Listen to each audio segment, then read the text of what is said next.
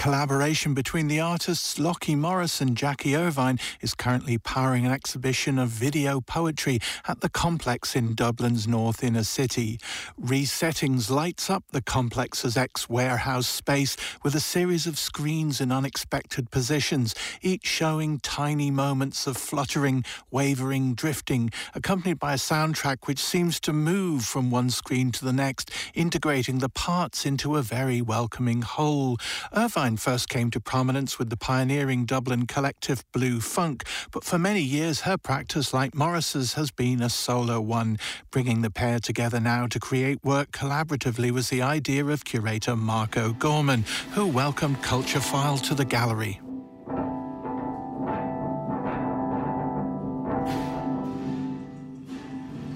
We are in the complex gallery space, 21 Arran Street East. Oh, I am Mark O'Gorman, the gallery curator and manager. Yeah. And I'm standing here with Jaki Irvine, who is in the show, along with Locky Morris.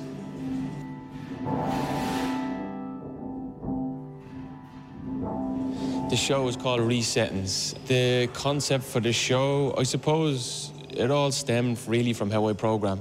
So when I'm programming exhibitions in the space, I kind of sit down and I have a group of artists, some who I've done studio visits, some who have proposed exhibitions, and some who I just really want to work with.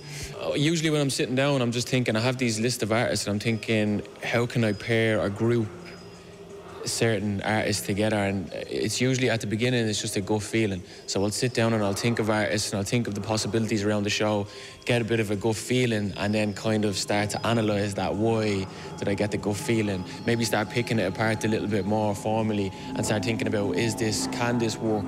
Usually it always does work for some reason or another. There's always some kind of synchronicities I would say or all these kind of different things happening as a result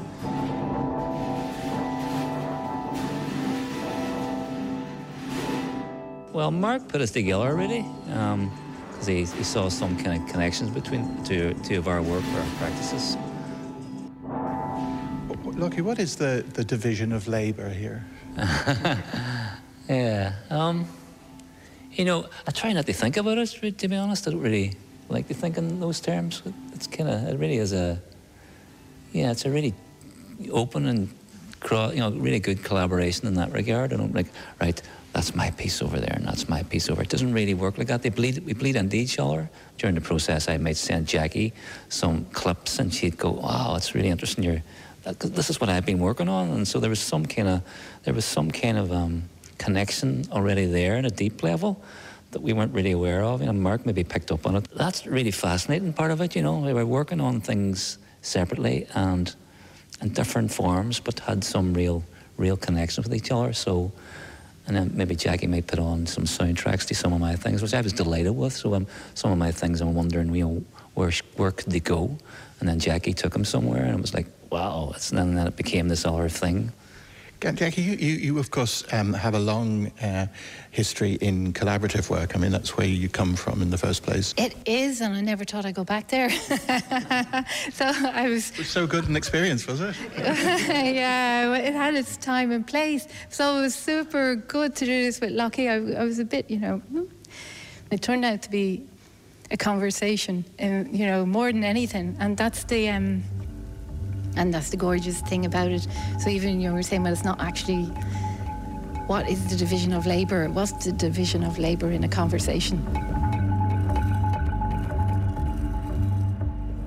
That's an amazing freedom to have with somebody else's work that they allow you play and go, hey, what about this? Hey, there's this movement that's amazing in this little piece. And what if it sounds like this, that movement? And then I'd send it back to Lock and go, oh, yeah, we can go there with that. And then how about this thing that relates to that? So all the time there was a conversation going like that. It was super exciting to be able to have a conversation that's visual and sonic. I mean, you do come with a set of ideas, and you wonder, I wonder would that work on here? And, and we've only just installed this this last few days, so there have been quite surprises. You know, there have been surprises installing, going, wow, look at how good this, you know, that wasn't a conscious, super conscious thing I was coming with thinking how this going to look in the space.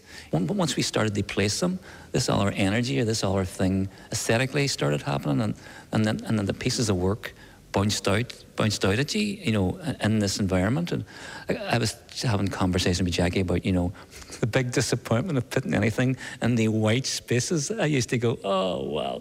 I used to think this piece of work was good, and then you put it under this blank white cube, white space, and it just dies a death. The freedom from the white space was, was a real joy for me here, I think, yeah. Can you remember the moment when one of the great decisions happened, which is you have two screens which are hung very high up in the ceiling, taking the advantage of the sort of double height space here, and they look amazing. Can you remember how that decision uh, happened? Yeah, that was me. I just go. I hadn't arrived from Derry yet, and this thing had happened, and but uh, Hattie totally agreed. Jaki was leading the. Yeah, sorry about that. I just came in and go. That goes, that goes up there, and that goes over there. just stick it up. Yeah, no, I just wanted this thing needed to go so high that as somebody coming to the work, the, there's a yearning, okay, there's a yearning somewhere in all of it, I have to say, there's a yearning for the world, for something more than the world. I wanted to pass on that yearning. So you come to it and that's really damn high, you can't reach it, and you want to see it, and you can see it, and it's still yearning to be beyond you to beyond, be beyond its own self and to be beyond even this space that it's in. I wanted that yearning, and that's why it is so high. It's yearning to be somewhere else. And the same is with that piece, the other really high piece, it has the same feel. And that's really probably what's propelled those things to the top of the space as far as they can go. It feels like some sort of a cure for claustrophobia or something. Well, maybe. like, as you say, your attention is drawn up there, but you don't sort of stop at the screen. It's like as though you carry on out of the space. Yeah, that's, yeah, that's what I wanted. But I mean, after, what, two and a half years of COVID, you know, and, and then I broke my shoulder, so... Um, there's been a lot of claustrophobia going on. So yes, it is that. It is. It is a, yeah, a gesture towards elsewhere, towards somewhere else, towards more.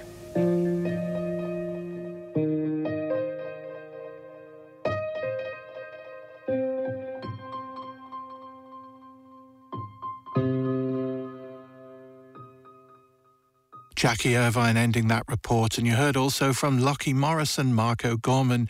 Resettings is at the Complex Dublin until Thursday.